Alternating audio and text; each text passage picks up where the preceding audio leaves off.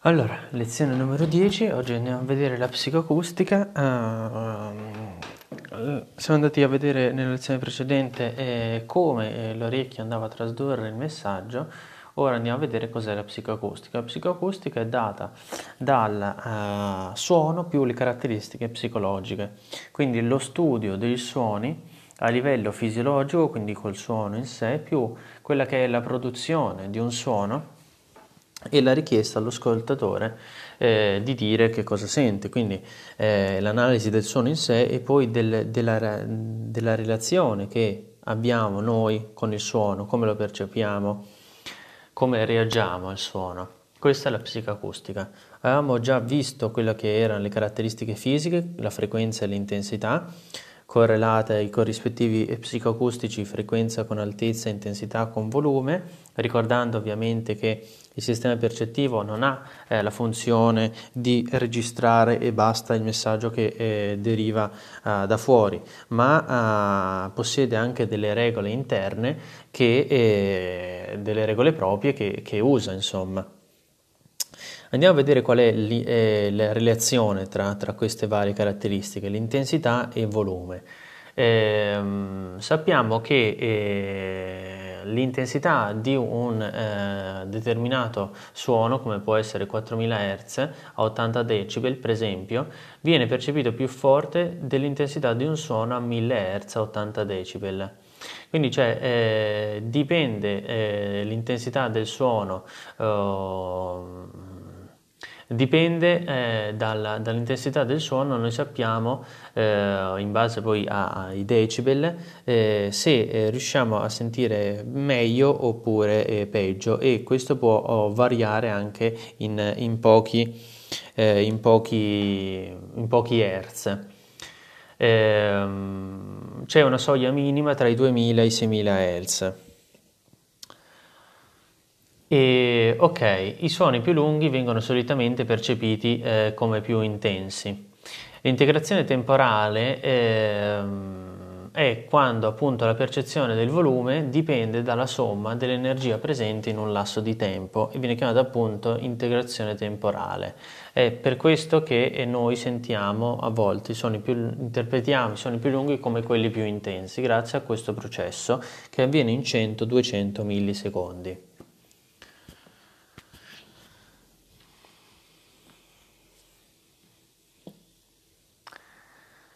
E l'altezza, quindi abbiamo visto essere invece eh, la uh, controparte eh, della uh, fenomenica della frequenza fisica. Le variazioni di frequenza sono percepite in modo differente a seconda della frequenza di partenza. Ad esempio, uh, se io sento un suono che va da 500 a 1000 Hz, o da 5000 a 5500 Hz, che ha una differenza in entrambi i casi di 500 Hz. Eppure eh, io sento di più la differenza in quello tra 500 e 1000 Hz che pure la differenza di 500 Hz. È come se, siccome è il doppio dell'Hertz, è il doppio della frequenza, io eh, lo sento più differente rispetto a un 5000 e 5500 che mi sembra quasi uguale, ma la nostra capacità discriminativa è molto piccola. Infatti io riesco anche a distinguere tra 999 e 1000 Hz, riesco a discriminarlo. Quindi eh, abbiamo una, una, una, grande capacità eh, discriminativa.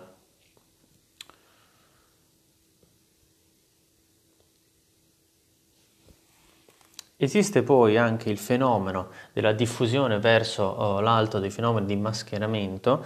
Le, il mascheramento sono degli esperimenti che vengono fatti eh, che servono per combinare delle frequenze pure eh, in modo da studiare quali componenti eh, siano effettivamente percepite. Un po' avevo già introdotto il discorso nella scorsa lezione dicendo eh, quale, che fosse proprio questa l'utilità eh, delle, dei toni puri rispetto ai toni compressi che abbiamo nella realtà. E, ehm, la banda critica, appunto, ciò, l'ultima banda che ci permette eh, di eh, percepire il suono. Dopo questa non cambia niente perché non, eh, non c'è un non lo sento più oppure eh, lo sento troppo alto, insomma. Vediamo ora la perdita dell'udito. Al contrario di quanto uno possa pensare, la perdita dell'udito non si riferisce tanto alla totale perdita della funzione eh, uditiva, quindi all'essere sordi, ma eh, si definisce eh, all'innalzamento delle soglie acustiche in quanto ad esempio, soprattutto negli anziani, le frequenze eh, div- diventano sempre più alte, quelle minime, perché eh, quelle basse non, non, le sento più. Questo è dovuto eh,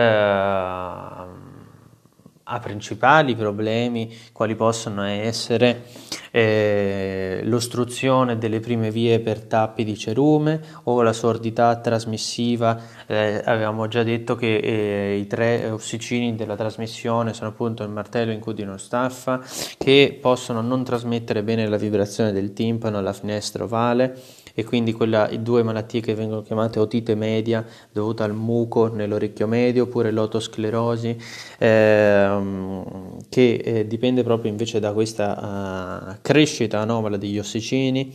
E infine la sordità neurosensoriale che eh, riguarda un danno al nervo acustico o cocleare dovuto spesso al, a, a, un danneggiamento delle cellule ciliate eh, per farmaci oppure a un eccesso di tumore, insomma, di rumore, scusate, di rumore, sì, tumore, buongiorno, di rumore non esiste un eccesso di tumore, poracci. No, rumore. Eh, ma uh, il, eh, la perdita dell'udito riguarda anche quello che è cosiddetto il rumore quotidiano, perché noi ogni giorno uh, andiamo a ridurre uh, a livello fisiologico il funzionamento uditivo. perché sentiamo oh, mille rumori, magari ora di meno, visto che siamo da un anno che siamo a casa, ma ma generalmente tra uh, traffico, tra suoni di, di, vario tipo, tra clacson, uh, magari vigile urbano, uh, autobus o 2000 altri rumori, perché il rumore c'è sempre, c'è sempre un rumore di sottofondo eh, infatti è stato uh, fatto un esperimento uh, sugli abitanti eh, dell'isola di Pasqua, che ovviamente non ci sta praticamente nessuno sull'isola di Pasqua, e eh, chi non aveva mai lasciato l'isola rispetto a chi era andato via anche per 3-5 anni o oltre 5 anni, avevano uh, un livello di udito che sentivano frequenze molto inferiori rispetto a a, a, a quelle eh, del, di chi non aveva mai lasciato oh, eh, la, la, l'isola di Pasqua e che quindi sentiva in una maniera perfetta. Chi era andato via,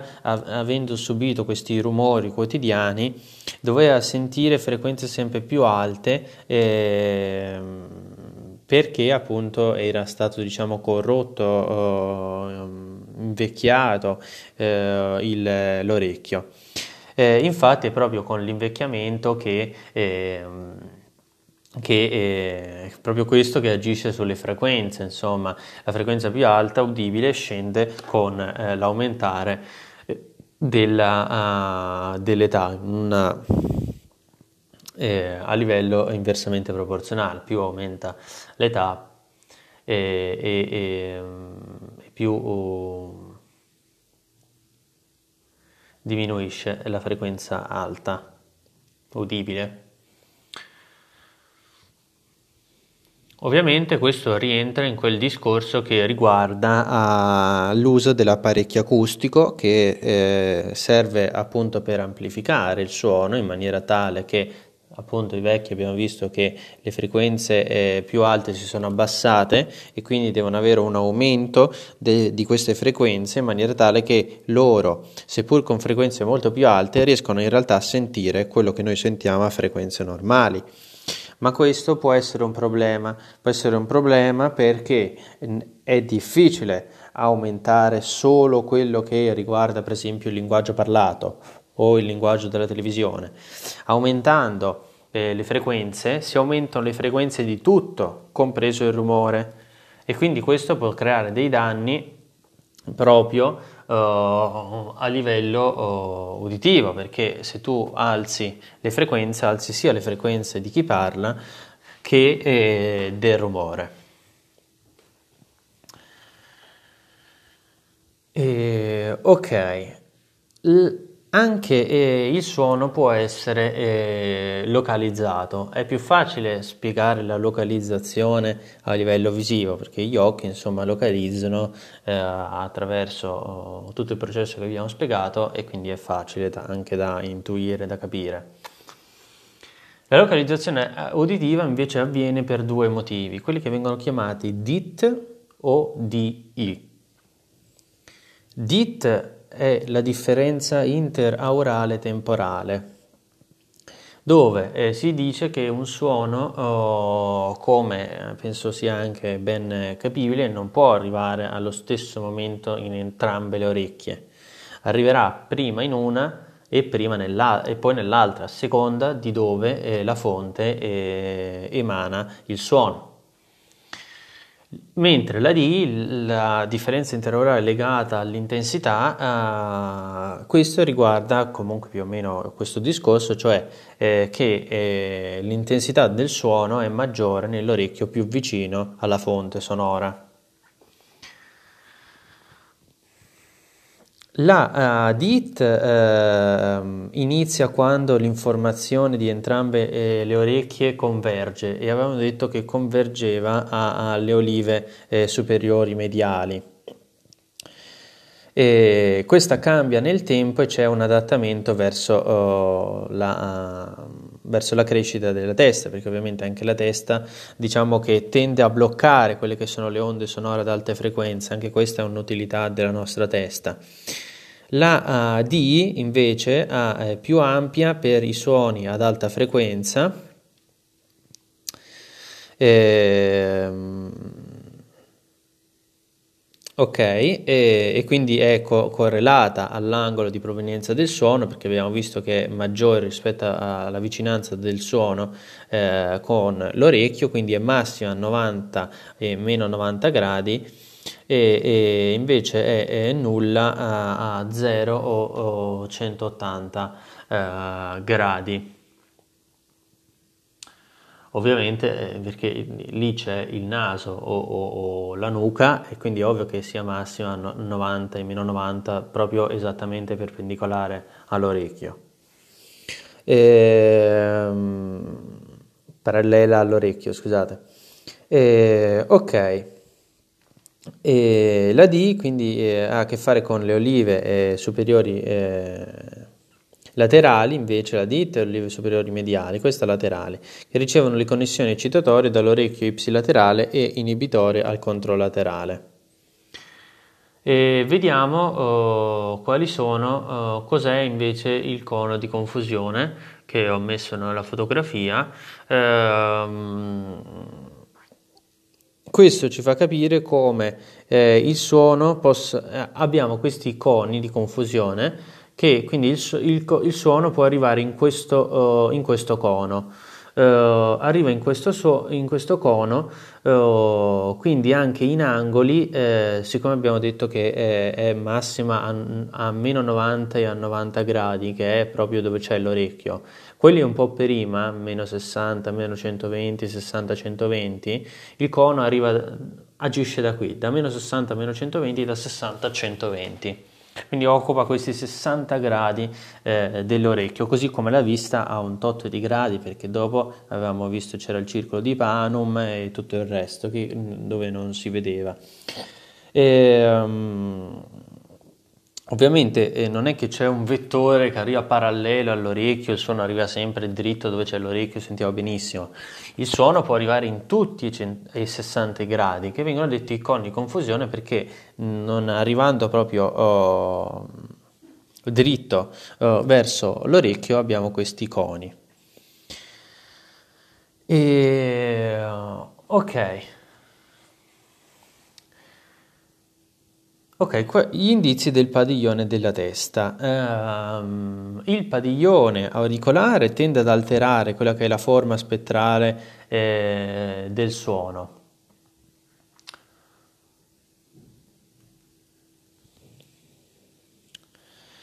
Allo spostamento del suono ci sono dei cambiamenti eh, spettrali e quindi eh, è proprio questa la funzione, questa è la funzione di trasferimento della testa, quindi la testa trasferisce eh, i cambiamenti spettrali eh, all'orecchio, ehm, all'orecchio e, in maniera tale che l'orecchio possa percepire eh, i, i, i, suoni eh, nel, in modo più facile.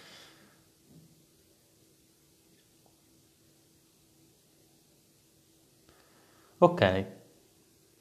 Se si, per esempio, se si ascolta la musica in cuffia non si capisce da dove arrivi la musica perché la funzione di trasferimento alla testa è annullata in quanto le, eh, la cuffia eh, esprime eh, la musica da una parte in un orecchio e dall'altra nell'altra. Mentre in un concerto, in cui ovviamente sicuramente non abbiamo le cuffie, infatti è esistita anche la, la, hanno messo la funzione concerto nei telefoni o nelle varie cuffie, eh, per provare la stessa sensazione, ma comunque eh, lì invece eh, si capisce dove arriva la musica, perché non ho cuffie che isolano il suono o da, in un orecchio o nell'altro. Ok, ehm, per quanto la- riguarda la distanza del suono, eh, abbiamo oh, il- l'orecchio stima grazie all'intensità relativa alla composizione spettrale e alle quantità relative di energia eh, diretta e riflessa. Quest'ultima eh, riguarda ad esempio un, eh, un oratore o sì, un oratore nel mondo d'oggi, vabbè, eh, un, un, cantante o, o, una qualsiasi persona che, eh, non so, anche quando a scuola c'erano le, eh, le lezioni, magari studentesche in un'aula magna, insomma, chiunque parli, magari anche un attore, un, un concerto, così, il, la fonte vicina riceve quella che è un'energia diretta quindi quelli in prima fila riceveranno un'energia diretta dall'ascoltatore. Quegli altri invece che sono un po' schermati, come abbiamo visto dalle teste anche altrui, riceveranno un'energia riflessa che nell'ambiente si riflette per poi arrivare anche a quelli in ultima fila.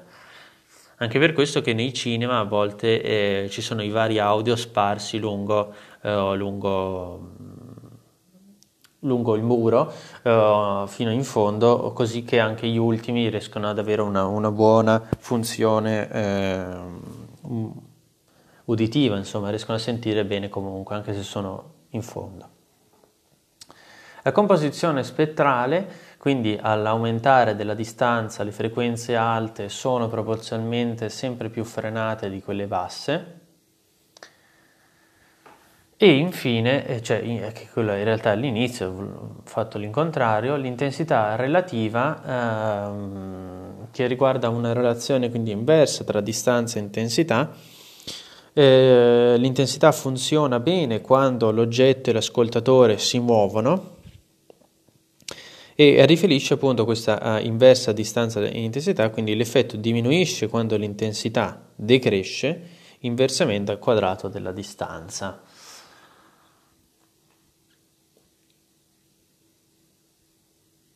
Quindi in pratica chi ascolta è in grado di determinare la distanza basandosi sulle differenze di intensità quando i suoni sono presentati entro un metro dalla testa. Quando i suoni sono più lontani si tende a sottostimare sistematicamente la distanza e tale sottostima è sempre più evidente con l'aumentare della distanza. E, ok, ora vediamo i suoni complessi che presentano oh, strutture eh, armoniche e quindi una frequenza uh, fondamentale che se eh, si toglie la frequenza fondamentale, si lasciano le alte armoniche, sia che la fondamentale mancante si sente ancora. Quindi questa è, eh, si sente sempre. Perché? Perché avviene ogni, eh, mille, eh, ogni 4 millisecondi ehm, e ogni frequenza ha un picco ogni 4 millisecondi, quindi in pratica eh, anche se eh, non ci fosse si sentirebbe comunque per questo motivo. Una modifica fisica non viene sentita nel, nel nostro mondo psicologico. Il timbro, eh, andiamo a definire eh, cos'è eh, il timbro, dopo aver definito nella scorsa lezione eh, lo spettro armonico, i toni puri, avevamo già anche parlato di eh, timbro, eh, ora andiamo a definirlo meglio dicendo appunto che è la qualità percettiva che permette di distinguere due suoni di uguale frequenza ed intensità. È collegato con l'energia relativa delle componenti spettrali. E, ok.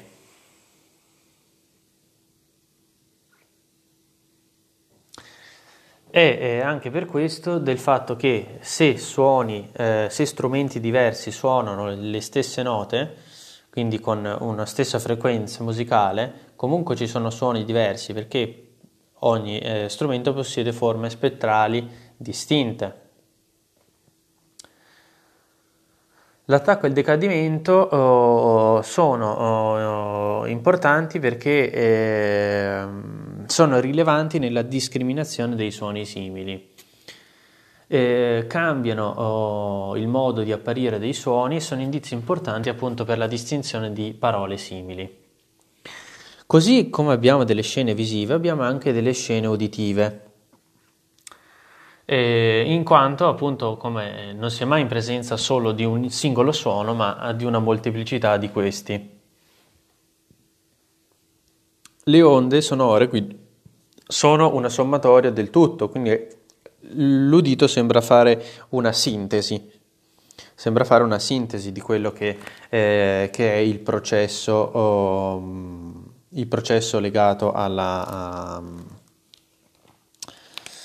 legata a quella che è la trasduzione eh, del, eh, del, messaggio eh, uditivo, eh, anche se in realtà eh, poi eh, vedremo che riguarda più, uh, più un'analisi, perché, eh, perché, ci sono due organi, orecchie mh, abbastanza separati, quindi è più un'analisi di, dei vari suoni, perché ovviamente un suono si sente in un orecchio e un suono in un altro, quindi al contrario della vista, che quella è una sintesi, sono due occhi vicini che poi congiungono, come abbiamo visto anche nell'ipotesi della, della cellula M comunque tutto il processo abbiamo visto, quella è una sintesi, l'orecchio è più un'analisi. Quindi ciò che avviene nelle scene udtive è una segregazione eh, della fonte o un'analisi della, um, della, scena uditiva. Abbiamo una segregazione che è spaziale, quindi riguarda la diversa posizione nello spazio degli oggetti sonori, e, e una segregazione del flusso uditivo, quindi i suoni simili associati alla stessa fonte. Poi abbiamo anche il fenomeno del raggruppamento, che può essere in base al timbro eh, e quindi i suoni con lo stesso timbro sono raggruppati insieme, o eh, alcuni toni singoli eh, che eh, diciamo eh, escono da quello che è il flusso melo- me- melodico se non rientrano nelle configurazioni di frequenza ascendente o discendente degli altri toni.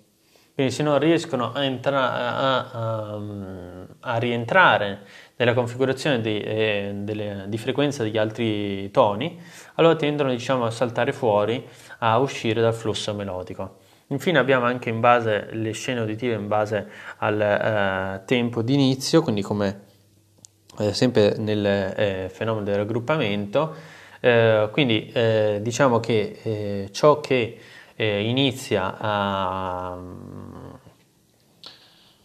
questo, il suono che inizia nello stesso momento, i suoni che iniziano nello stesso momento, tendono a essere percepiti provenienti dalla stessa fonte sonora. E,